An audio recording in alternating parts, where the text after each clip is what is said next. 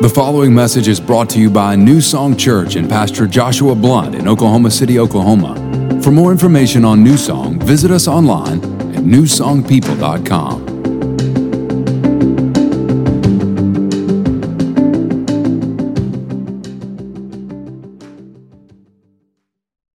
All right. If you got your Bible, go to Luke chapter 15 and Luke chapter 19. Luke chapter 15, we're going to start there, and then we'll flip over to Luke chapter 19. We're beginning a brand new series today called Ship Shape.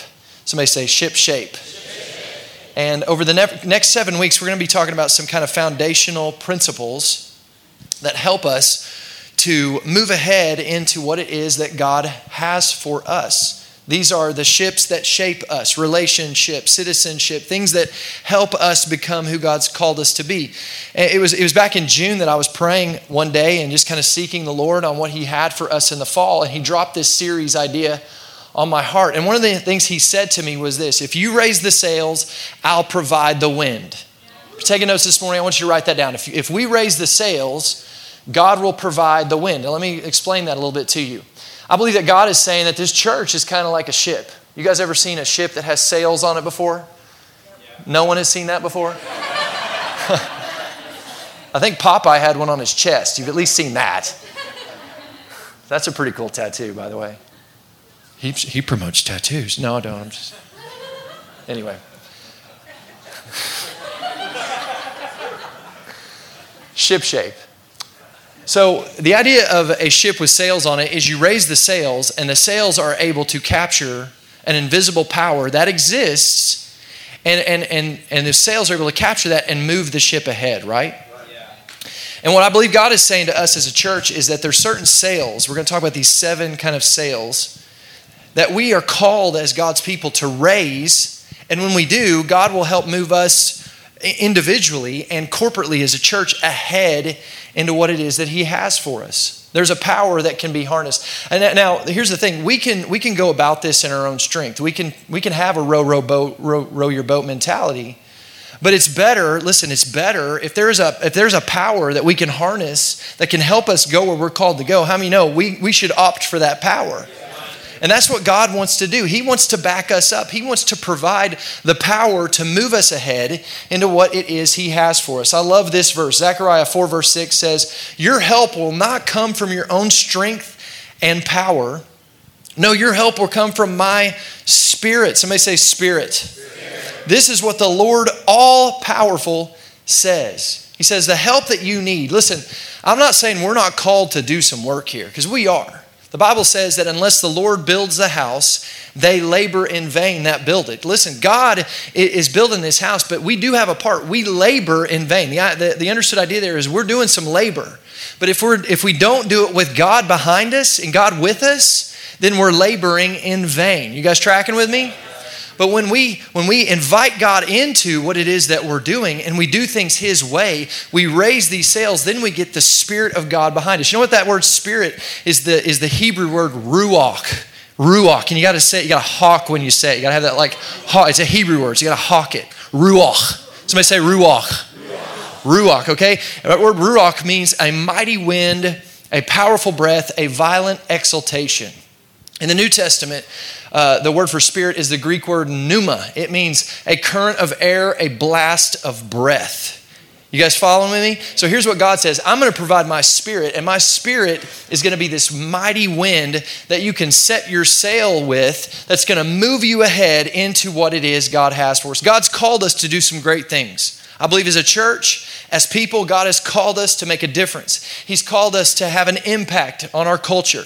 He's called us to influence the world around us. But we have to do things God's way. We have to raise the sail, and then He will empower us to accomplish what we're called to do. So, over the next seven weeks, we're going to look at these things, these sails that we can raise, these, these ships that will shape our life as believers, our life as a church and, and, and, and I believe God's going to do something amazing. So here's the first word this week as we jump into this. We're going to set the sail of citizenship. Somebody say citizenship. citizenship. And bow your heads, let's pray. Lord, we thank you for your word this morning. Thank you, Lord, for what you're doing in this church. I thank you for a full room. So awesome, Lord. what you've done. We thank you for the worship we've experienced today. We've been able to come into a place and encounter you. And I pray that over the next, few moments as we look to your word, that you would speak to us. That your word, which you breathed into existence, would now breathe into us and would empower us and strengthen us, that we would leave this place different than we came into this place today, with a greater knowledge of who you are, a greater knowledge of what you've called us to do, and we're careful to give you all the praise and the glory and the honor for what you're going to do today. In Jesus' name, amen. Somebody say citizenship. In 1 Peter 2 11, Peter is talking to a group of Christians, a group of believers, people who have made Jesus the Lord of their life. He, he says something interesting when he refers to them. He calls them pilgrims and sojourners. Pilgrims and sojourners. And, and what he's saying is he's kind of referring to them and, and letting them in on something that as Christians, as believers, that they no longer belong to the kingdom of this earth anymore.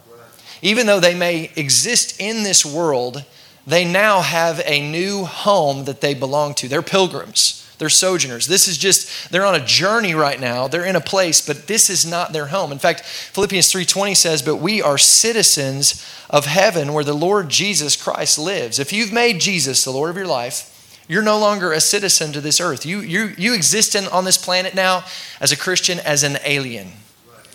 Your, your home is with God in heaven.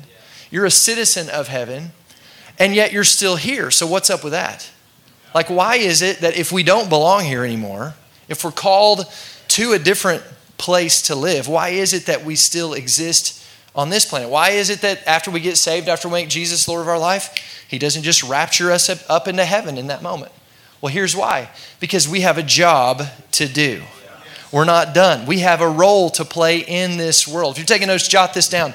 Kingdom of heaven citizens are called to make kingdom of heaven citizens. As a kingdom of heaven citizen, as a Christian, as a believer in the Lord Jesus Christ, our job, our call is to help other people step into citizenship in heaven. Help other people move from, from a life here on earth that's bound and, and, and, and rooted in this broken, fallen world to a life in heaven on this earth. God's called us to something great. He's called us to be what the Bible calls in 2 Corinthians 5:20 ambassadors. We are Christ's ambassadors. So we are Christ's ambassadors. Here's what that means. That means we represent another rule and reign in the place that we find ourselves. Eh, like in America, we have ambassadors in different countries. And our ambassadors represent the, the leaders of America and the, the rules of America and the reign of America in other places. As Christians, that's what we're called to do. Jesus came to this earth and he lived on this earth, but he's not here anymore. And yet he is here because he's here in you. Christ in you is the hope of glory.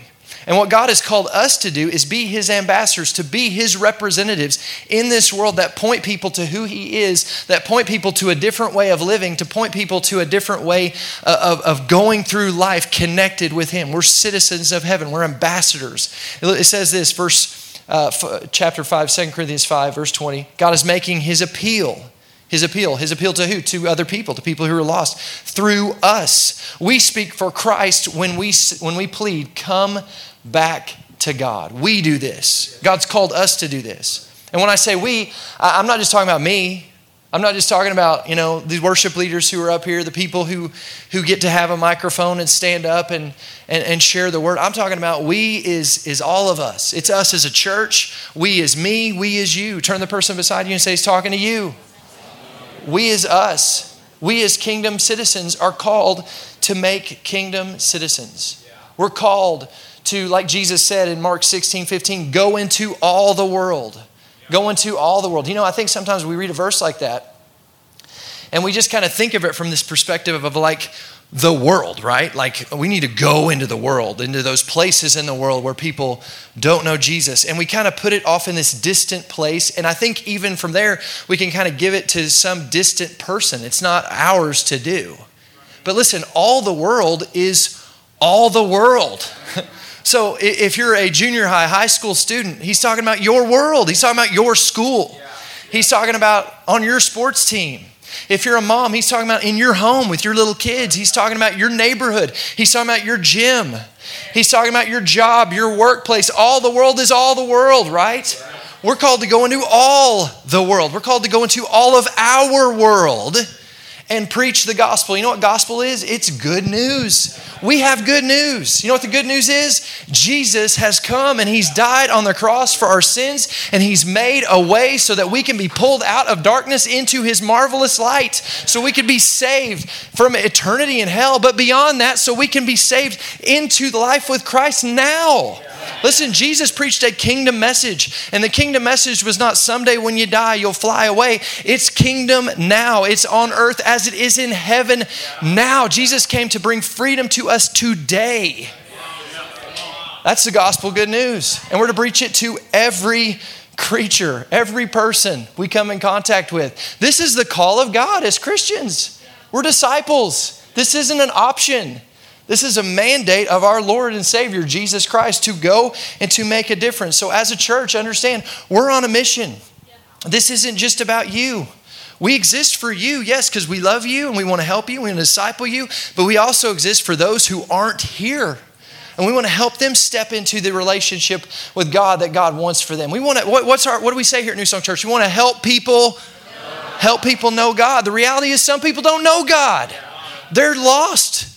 They're going to hell and they're living in hell now, and God had, Jesus made a way so they don't have to. And we got to get fired up about this. We got to take this personally. We got to we got to realize we're called to this. We can't just wait for somebody else to do it, sit back and hope that it gets done. No, no. We have a part to play. We got to step up and get involved. Why? Because God loves the lost. And he died for the lost. He died so they could be brought into salvation. And sometimes I think we think of lost uh, from the perspective of people we don't know. And you know, sometimes it's easy to not have a heart for someone you don't know because you don't know them. You know, we, we see people all the time we don't know, and we're not thinking about people that we don't really know. But I want you to know to God, they're not someone He doesn't know. These people that are lost, He knows them. He knows them like you know the people you love dearly. He knows them like you know your mother and your father, like you know your children, your sons and your daughters, like you know your brothers and your sisters, your aunts and your uncles. He loves them like you love them. Those lost people are not just another lost person, they're not just some rando person to God.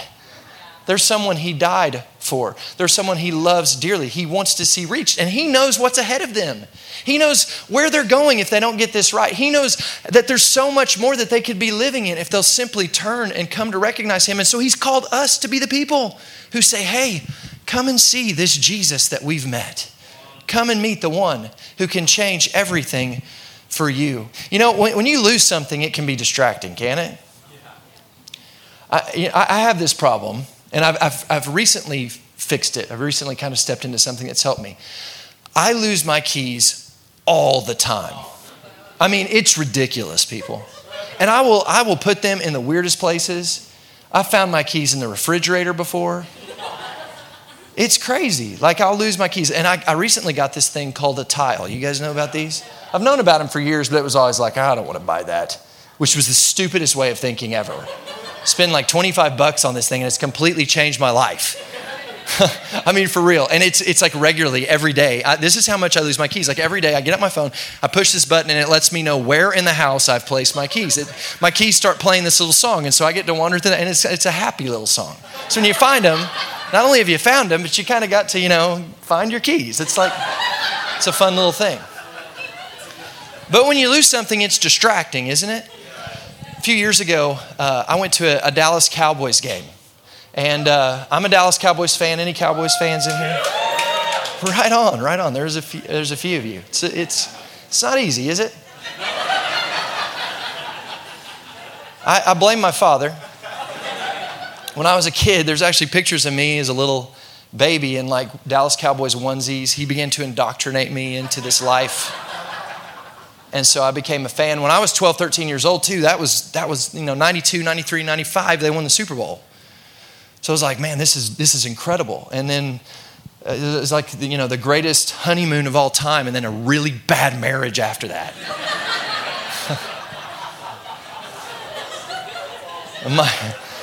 I'm still, and I'm committed. I ain't leaving. I want to. and my son, he's getting old. Like he, he's getting older, and he's kind of liking, you know, he, he'll watch football with me. And I, I seriously have had this conversation where I'm like, "Hey, buddy, you don't have to do this. I'm not.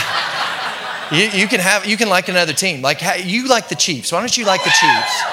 Hey, shut up. I was kidding. I love you guys. But no, I'm like, hey, buddy, you like another team. You don't have to go through what I'm going through. There's a better way. Don't, don't make the same mistakes that my father made me inherit.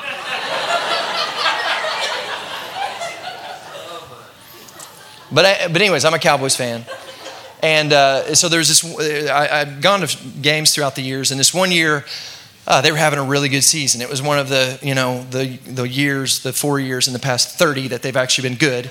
And, uh, and so they were leading their division, doing really great. They were playing the Buffalo Bills. This was in the old Texas Stadium. And I had bought tickets, really good tickets, to go see them play. I was on the 50 yard line, not too far from the field. Um, had spent some money to get these tickets. Sarah was there with me. My dad was there with me. My brother in law was there with me. And I was excited. And, uh, and man, I was in my environment. You know, I'm there, I'm at the game, they're doing good, they're winning, they won the game, all that was great, but I was distracted throughout the whole game. And here's why. Um, somewhere between my car and getting into the stadium, I lost my wallet. Yeah, it was a bummer. And I didn't realize it until I went to the concession stand. I was going to go buy something, and it was like, oh no, where's my wallet? And so now I'm distracted, right? I'm thinking about like, I got to go to the DMV now and get another driver's license. At the DMV, people. And I've lost cash. And I'm thinking of all these things. I'm thinking my, I have to make phone calls and call my bank and call credit card companies and cancel cards. And, and so I'm there and I'm in this place where like my team's doing good. People are excited. I was somewhat excited, but I was distracted by what wasn't there, by what I valued that wasn't there with me. Here's what I want you to see I, I believe this. I believe God looks at our church and he, I believe He's excited about what, what's happening here. He sees people who are being discipled, growing in the things of God, walking with the Holy Spirit, empowered lives, people being healed, people being set free from addiction. I mean, kids back there learning who they are in Christ, what they can do because of what Jesus has done for them. People who are worshiping Him, glorifying Him. I believe God looks at all that and He says, Man, I, love what's happening here, but I also believe that God is looking outside of what's happening here to the people who aren't here, and He's saying, I, I wish that they were there.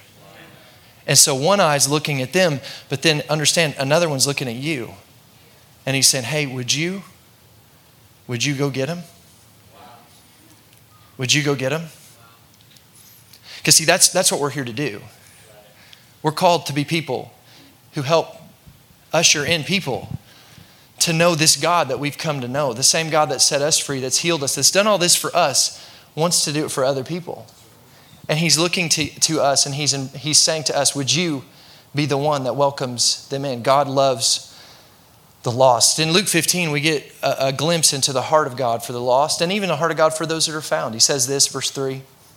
Jesus told them a story. If a man has a hundred sheep and one of them gets lost, what will he do? Won't he leave the 99 others? Now, notice this. He, he's only lost one. He's got a hundred. He's only lost one. But, but notice, he'll, he'll leave the 99 others in the wilderness and go and search for the one that is lost until he finds it. Now, we're, we're going to keep reading here. We're going to go through verse 7 in a moment, but let me break here for a moment because I, I think sometimes we can kind of not really understand these verses because we don't understand the culture of shepherding. But in Bible times, when Jesus told the story, this was as common as driving a car or doing our laundry is to us today. People understood what he was saying. Because we, we read this today and we kind of go, man, it sounds like God, once he gets us, doesn't really care about us anymore. Like he'll leave the 99 in the wilderness. Like that sounds kind of scary. The wilderness? God, really? It's like you get saved and God's like, okay, good, got you. Now stay over there and stay out of the way. I got to go find somebody else. That's, but that's not the heart of God. In fact, John 10, Jesus tells us, I am the good shepherd. And he says this I would lay down my life for my sheep. So understand, a good shepherd who's willing to lay down his life for his sheep is not going to leave them in a dangerous, bad, scary place. When it says he'll leave them in the wilderness, that word wilderness actually means a pasture that's set to care for them. So when Jesus says, I'm going to leave the 99, understand the understood idea that people of the day would have known about a good shepherd is he's not abandoning the 99 to search for the one. He's leaving the 99 in perfect care, but he's searching for the one that's lost. It's not that God loves the, the one and not the 99, it's that God loves them all. Are you guys tracking with me? Verse 5 And when he has found it, the lost sheep, he will joyfully carry it home on his shoulders. When he arrives, he will call together his friends and neighbors, saying, Rejoice with me because I have found my lost sheep. In the same way, there's more joy in heaven over one lost sinner who repents and returns to God than over 99 others who are righteous and haven't strayed away. What, I want you to see here is Jesus is a good shepherd, and he cares about the 99 and leaves them in good care while he also searches out the one, the lost one. He cares about them all. He wants all 100. See, here, here's the thing with Jesus like a 99% success rate is not good enough for Jesus. He wants all 100. He died for all. And He wants all to come to the knowledge of Christ Jesus. He wants all to step out of, of the disaster of this world and step into what He has for them. It's, it's funny, last weekend, if you remember, I talked kind of about like losing a child. You guys remember that? Well, after church was over, something interesting happened. I lost a child. We were we were getting ready to leave, and uh, you know the, the, nature for me and Sarah after church is over, we're talking to people. Sometimes we can be some of the last people here, and our kids have kind of learned like they get checked out of children's ministry, and then there, there's actually a room uh, that we have, a green room where they can go and they can kind of wait for for us to get done. And normally that's where they go, and that's where my girls had gone, but my 13 year old did not. He was in the threshold classroom and there's a pillar in there, and there's a video game behind that pillar, and he was playing that video game, and it was turned all the way down. And so when you go look in that room, you can't see him, and you can't hear him, and and he's just in there in his own world. And so we're walking around looking for him. I'm we're calling people, texting people. Did he did he go home with you? And it's like, you know, people are telling Sarah she's she's Mary, like you know she lost Jesus. Like that's how we're feeling in the moment. We just talked about this, and now we can't find our child. Now here's the thing. In in that moment, like if somebody would have come up to me and be like, hey, I heard you can't find Gus. Yeah, we, we can't find him. Well, do you still have your daughters? Yeah. Well, you're good.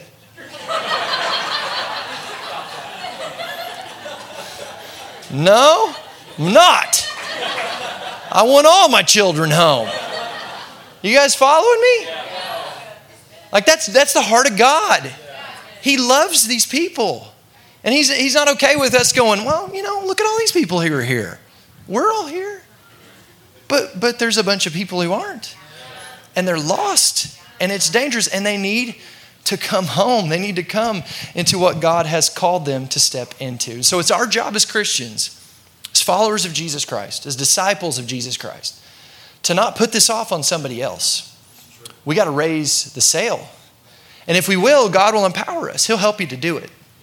But we have to raise the sail so that the wind of God, the power of God, the strength of God, the Spirit of God can come alongside of us and help us to walk in this the way He's called us to. So let me help you with this a little bit today. Let me, let me help you to understand how you raise the sail and help other people in this journey of stepping into relationship with God. We want to reach lost people. We want to help people step into citizenship. How do we do it? Here's the first thing you got to connect with people. If you're going to help people know God, reach the lost, help people step into citizenship, if we're going to raise that sail, we're going to have to connect with people. It says this about Jesus in Luke 19, verse 10 For the Son of Man came to seek and save the lost. That's, that's Jesus in a nutshell. He came to this earth to seek out those who are lost and to save them from that state of being lost. And what's interesting is that verse actually comes on the heels of Jesus giving us a great example of exactly how he did that. Look at this with me. Luke 19, verse 1. Then Jesus entered and passed through Jericho.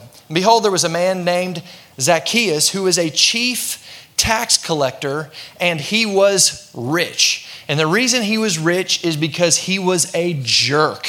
Zach was a bad dude. This was not a good guy. Zach had some issues. Okay, so at this time, the Hebrew people, the Jewish people, are living under Roman rule, under Roman kind of captivity. And, uh, and, and what they would do is they would tax the Hebrew people, and they would use Hebrew people as tax collectors. And these, these people, these Hebrew tax collectors, were looked at by the other Hebrew people as being like traitors to their people. And, and what they would do is so a Roman government would say, okay, you're going to be a tax collector. You're going to collect from this group of people, and this is how much you are to bring in. Well, many times they could collect over and above that, and whatever they collected above it, they got to keep. And they had the Roman guard, Roman soldiers literally with them as they went into these homes to collect taxes. And they would go in, they would say, Hey, you owe us this much. And you would know that they were stealing from you, but there's nothing you could do about it because if you tried to stand up or do anything, that Roman soldier's gonna lop your head off. So the, the, the people of the day, the Jewish people, hated these tax collectors. They were stealing from them, they were robbing them, and they couldn't do anything about it. That's Zacchaeus, not a good dude. Now look at this. Verse 3 And he sought to see who Jesus was. I want you to notice that too. He didn't want to know what Jesus taught. He didn't, he didn't want to know what Jesus knew. He wanted to know who Jesus was. Listen, so often we think that what we need to do is just go and, and like have these theological debates and tell people how wrong they are and what we know that maybe they don't know and how you know where they're all messed up but but that's not what people want to know about you. What people want to know is who are you? What are you really all about? He sought to see who Jesus was, but could not because of the crowd, for he was short in stature, or he's a short guy, or if you grew up in, in children's church, he was wee. He's a wee little man, right? Climbed up in a sycamore tree. You guys remember that? Verse 4 So he ran ahead and climbed up in a sycamore tree to see him, Jesus, for he was going to pass that way. And when Jesus came to the place, he looked up and saw him and said to him, Zacchaeus, you dirty dog, how dare you try to connect with me? You tax collector, you thief. Hey, just so you know, you're going to hell. Zach. You're going to hell, bro. Good luck with that. Is that what Jesus said? No. What does he say? He says, Make haste and come down, for today I must stay at your house. You know what he says to him? He says, Hey, Zach, let's hang out. Yeah, That's what he said. Yeah. Let's me and you just spend some time together. Let's me and you just, just hang out. And look what it goes on to say. So he made haste, Zacchaeus, and came down and received him joyfully. And I'm telling you, if we will have a heart like that that says to people, instead of we're going to people and saying, hey, you're going to hell, instead if we'll say, hey, let's hang out people will receive us a lot more joyfully than if we're telling them, hey, turn or burn, okay? Look at this, verse 8. Then Zacchaeus said, stood and said to the Lord. Now, this is amazing. Something happens between, between 6, 7, and 8. It's not really in Scripture, but man, there is a dramatic change that takes place after Zacchaeus has a moment with Jesus. He comes into an encounter with the living, loving, real Jesus Christ. And out of that, look at what happens here. Look, Lord, I give half of my goods to the poor. And if I have taken, taken anything from anyone by false accusation, I restore fourfold. What happened at the lunch? Like for real, you got a guy who's like a chief tax collector, a terrible person, stealing from people, robbing from people, and now he's completely changed. What has happened? I'll tell you what's happened. He's had an encounter with Jesus. He's been brought into the presence of Jesus. He's experienced Jesus and now he has changed. Verse 9, and Jesus said to him, Today salvation has come to this house because he also is a son of Abraham. And here it is, verse 10 For the Son of Man has come to seek and saved that which is lost. Jesus connected with him. And, and in, in that environment where someone has an encounter with Jesus, it's in that environment that change can take place. Supernatural, life altering change takes place. So, so we're called to connect with people. Because here's the thing Christ in you is the hope of glory. When they come to connect with you, if you're doing this the right way, they're connecting with Jesus through you. And He's bringing a hope to them, a hope of something better to them. So, how do we do this? Well, let me give you a little trick in this. I can't go into all the details of it, but here's, here's something that you need to practice. If you want to raise this sail, you want to connect with people, listen first. Become a listener. You know, we live in a world today where everybody wants to talk. Very few, few people want to listen. Everybody wants to tell their opinion. Everybody wants to say, you know, tell it the way it is, the way they see it. This is, my, this is what I think. Very few people are willing to listen. So, so understand this in a world where everyone wants to talk, listeners stand out. And I believe this I believe that your ear is a great tool for showing the love of God to people. Being willing to be a person who's just willing to say, well, what, do you, what do you think? What's going on with you? I want to listen to your heart. And when I say listen, I'm not just talking about listening with these ears. I'm talking about listening with these ears of the Spirit of God. An ear that hears beyond just what they're saying to what God is saying about them to you. Listen. The Bible says in Proverbs 18 13, always listen before you answer. You guys have heard that quote. It's, it's very well said over the years. People don't care how much you know until they know how much you care. This isn't about being incredibly uh, amazing at, at theology. This is about being someone who just has a heart to listen. A heart to listen. Uh, a few weeks ago, we were coming home from vacation. We'd been in Florida and we were driving home, and we'd been driving all day. I think it had been 11 hours or so, and we stopped in Louisiana and, uh, and got a hotel. And the kids had been in the car all day. And you know how it is when you travel. Like you're sitting in a car and you're together with your family, and you're just kind of like, you know, done. You know what I mean? so we had gone out to eat and, and had dinner, and then we went back to the hotel. And you could just kind of tell the kids are a little antsy. So we, we was like, hey, let's go to the pool. We'll let them swim for about an hour, get a little energy out before we go to bed. And so we go to the pool. The kids get their swimsuits on, and me and Sarah, we're just we're not going to go swimming. We're just going to kind of hang out and watch them swim. So we go down to this pool, and when we get down there, there's this group of guys, and they've got some music playing, and uh, they got a bunch of coolers and some beers and they're just kind of hanging out. And so we were like okay we're going to go to this side of the pool. So we go to our little side of the pool and we're sitting down there and me and sarah are talking. And i look up and one of the guys is looking over at us and he's holding up a beer and he's like like offering us a beer. I was like no i'm good.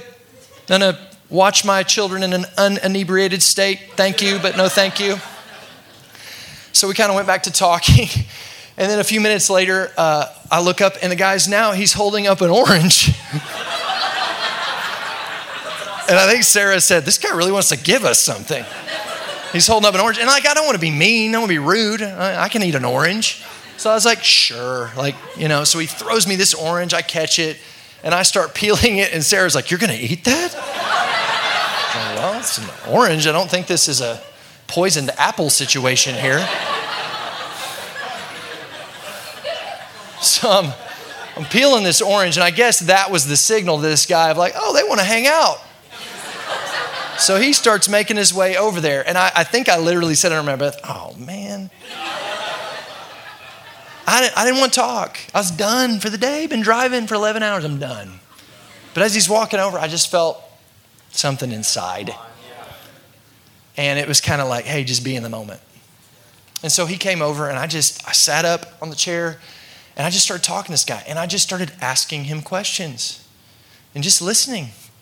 And it was really neat how God kind of orchestrated the whole thing because, you know, I found out about he was a part of a demolition crew and they travel all over America doing demolition work. And then that led me to another question. So, where, where do you live? Where's your home? And he's like, Well, I live in Buffalo, New York. And, uh, but he actually doesn't have a home there. He, he has a, just a truck there, like a pickup truck, because he's never home. I was like, well, you know, do you have a family? He starts telling me, did you have a father? And it just kind of led me to all these questions.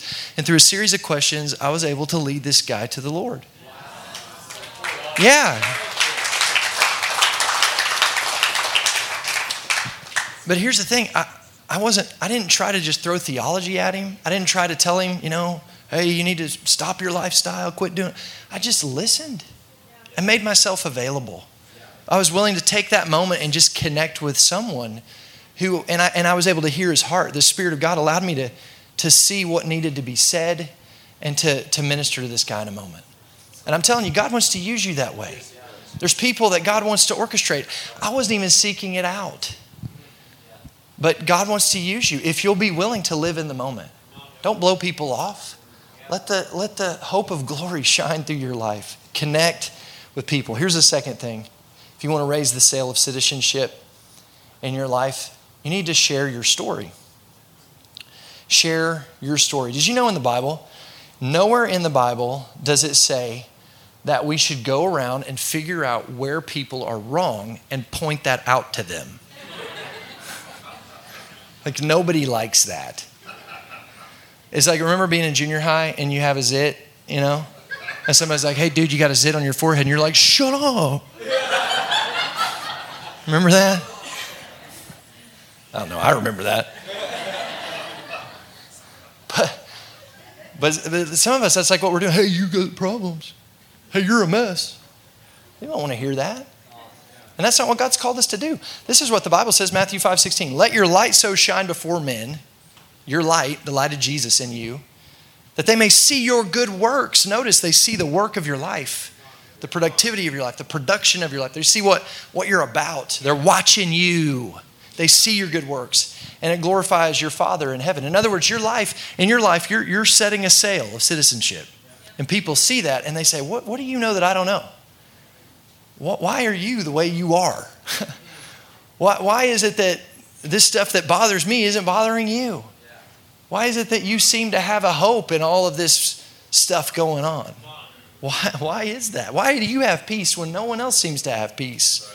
They see the glory of your God the Father through your life, that sail that you've raised, and it points people to Jesus and they say, I'm interested in what you have. That's being a witness. And by the way, that's what God's called us to. Acts 1 8 says, You will be my witness, telling people about me everywhere. We're called to be witnesses. Notice it doesn't say you're called to be the judge. It doesn't say you're called to be the prosecuting attorney. It says you're called to be a witness. You know what a witness does? They share their story. They're brought up to the stand and they say, This is how I see it. This is what I've experienced. This is what has happened. So that's, that's our call. We're called to tell our story. And so you have a testimony. In fact, the Bible says it like this in 1 John 5:10. Those who believe in the Son of God have a testimony of God in them. It's in you. God has put a story in you that the world needs. And so it's our part to share that story. So what is that story? Well, some, for some of you, sometimes the story is how you come you came to know God. Some of you, it's what God means to you. Some of you, it's the testimony of God healing you that somebody needs to hear. Uh, maybe your witness is how God brought you out of depression, how God freed you financially, how God has made you successful. Like, what's your witness? See, your witness, sometimes I think we think that to have a witness or to have a good testimony, we have to have a bad story. But listen, your testimony is not about how bad you were, it's about how good God is. Am I helping you this morning? So, any story of God's goodness in your life is your witness. And you just need to share it. Just be willing to talk to people about it. Don't hide it. Don't hide it under a bushel. No. Let it shine. And recognize, recognize like this isn't about like being unbelievably great at theology. Because intellectual arguments don't win relationships. You know, I remember when, when me and Sarah were first dating, we went to dinner one night, and she sat down in front of me, and she had this 10 point PowerPoint presentation that she laid out of all the reasons why uh, I should marry her. And so she went through all 10 points with me. And when it was over, she had convinced me on an intellectual, on an intellectual level that I should marry her. And so that's why we got married. That's not how it happened. That's not a true story. How, how did I get to know her? I got to know her. How did I fall in love with her? I spent time with her. I got to learn about what she was about and, and, I, and I won her heart and she won mine. And so, yeah, I mean, God, is, God was good and He was faithful and He brought us together, but it was through relationship that she was able to, to win me.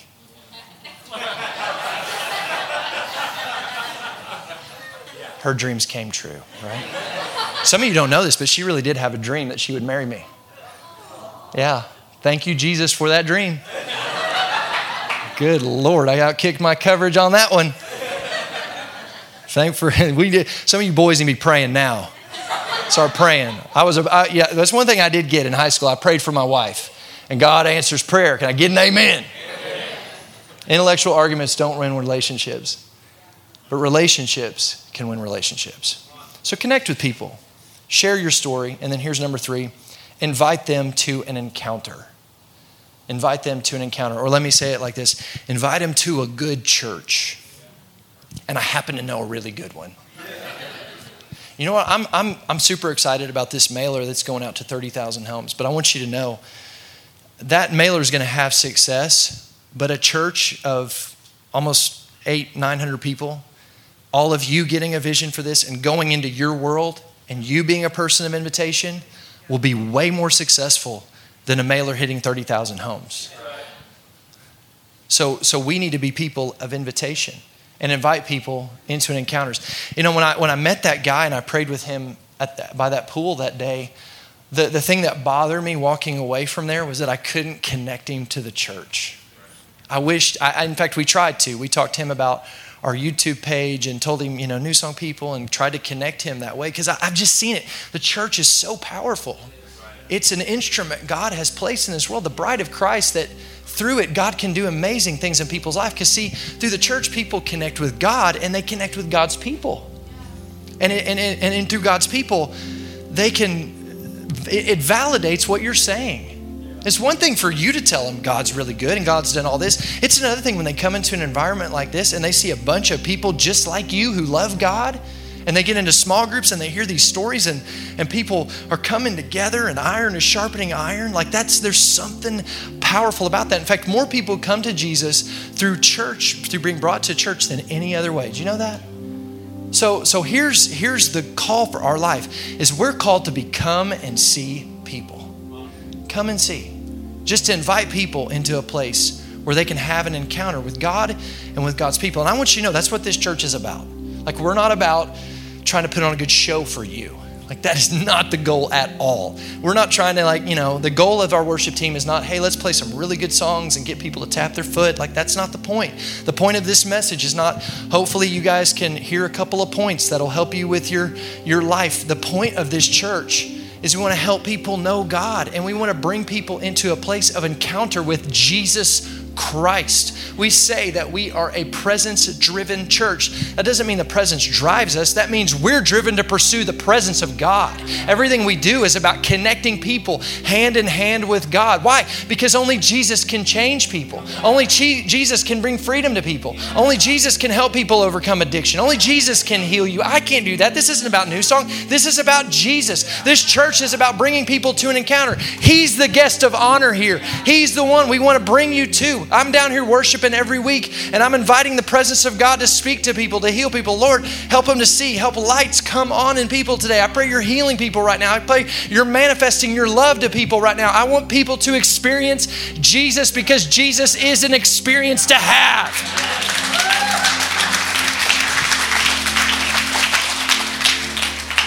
So we've got to get fired up about this and invite people. We got to become and see people. Somebody say, Come and see. I love this verse, John 1 45. This guy Philip has just had an encounter with Jesus and he's so excited. He runs to his friend Nathanael and he tells him about it. Philip found Nathanael and said to him, We have found him of whom Moses and the law and the prophets did write, Jesus of Nazareth, the son of Joseph. So he's pumped. He just met Jesus. He's the one. This is the Messiah. He goes to his friend and look at Nathanael. And Nathanael said unto him, can there any good thing come out of Nazareth? Wah, wah. Like, you ever had those moments? But notice, I want you to notice his answer. He doesn't come back and be like, well, actually, if you go back and you study theology, it said that Jesus would be born in Bethlehem, but actually, he would move. He doesn't get into all that. What does he do? He just says, come and see. Come and see. Why? Because he knew, hey, I could try to have an argument with you, but if I can just get you into an environment where Jesus is present, it'll it'll take care of it for you. Come and see. New Song Church, God is saying to you, we need to be come and see people. We have to be people of invitation. We have to be people who are inviting the people in our world, hey, come and see. Come and see what Jesus is doing in, in my church. Just come check it out. I, just come, come see what God's doing. Who, who might be, whose salvation could be on the other side of your invitation? Who, whose eternity could be impacted by you being willing to just say to that person in your school, in your home, in your neighborhood, wherever it may be, for you to just say, hey, just come and see. Come check out what God's doing here. Come into this environment where the, the one, the Savior is present. It'll change everything. We got to be come and see people. Let me give you a couple tips on how to do that.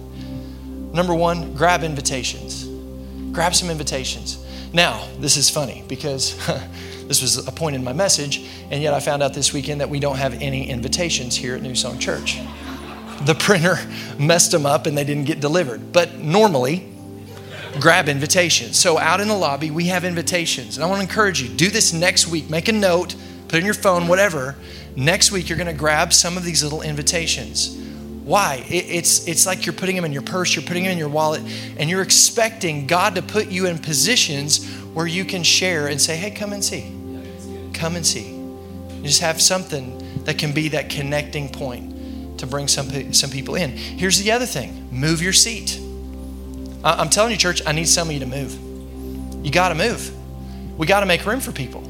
You're, you're, you be, I I love that your butt's in the seat, but there's other butts that need to be in some of these seats. And, and so you moving is you saying, I'm willing to give up my seat so somebody else can have it. I'm going to make an invitation by simply moving my seat. So I need some of you to do that this week. I need you to come to Saturday night church. I need you to come to Sunday first. Here's, here's, the, here's another thing share on social media. I can't tell you how often I meet people in the lobby and they tell me, I'm, I'm asking them, hey, how did you hear about the church? And they say, well, you know, someone had a post about something going on at your church and we thought we'd check it out. I'm not telling you you have to come up with these incredible, you know, invitations that you do through social media. I'm just saying share a quote from the message Share about an event going on, worship night tonight. Share something God's saying to you. Share how much, just say, I love my church. I'm checking on Facebook. Man, I love the church I'm going to. You never know who might see that, and it may be an invitation that helps them to come to know God. There's so much darkness on social media. Let's be people of light. And eh, oh yeah, you, we, we've got tons of great resources for you to share. Just share our stuff sometimes. Just repost it, re-tag yourself in it. Get, get it out there. Help us out with that. How many will help with that? Say amen. amen. Pray. Be people of prayer. And ask the Holy Spirit to help you see people. Pray. And offer yourself to the Lord. You know, the Bible talks about how we're to offer ourselves as a living sacrifice. We'll offer ourselves fully to the Lord. Lord, here's my hands. I pray that you use my hands to minister healing to a hurting world. Lord, here's my feet. Lead me to people who are lost. Help me to come across their path. Lord, here my eyes. Help me to see the broken. Here my ears. Help me to hear past what they're saying to what's really happening. Here's, here's me. I offer all myself to you. Use me, Lord. Have your way through my life in the life of other people. Use me. God, let me be a gospel message to this world. Let Christ in me be seen through my life. And then just look for opportunities. Expect opportunities expect that there's going to be chances. And, and you know what? Sometimes we have those moments and we're just kind of like, should I? And the answer is yeah. If it's gospel good news, you should. I'm not telling you to say turn or burn. That ain't helping nobody. But if it's gospel good news, if you're pointing them to the hope that is Jesus Christ, let's start doing it. Amen? Come and see. Somebody say, come and see. Would you bow your heads and close your eyes? Thanks for listening to this week's message from New Song Church. If you have a prayer need or would like more information about New Song, you can email info at newsongpeople.com. If you would like to partner with New Song through giving, go to www.newsongpeople.com forward slash give. And if you want to stay connected to New Song, you can find us on Facebook, Instagram, and Twitter by searching for New Song People.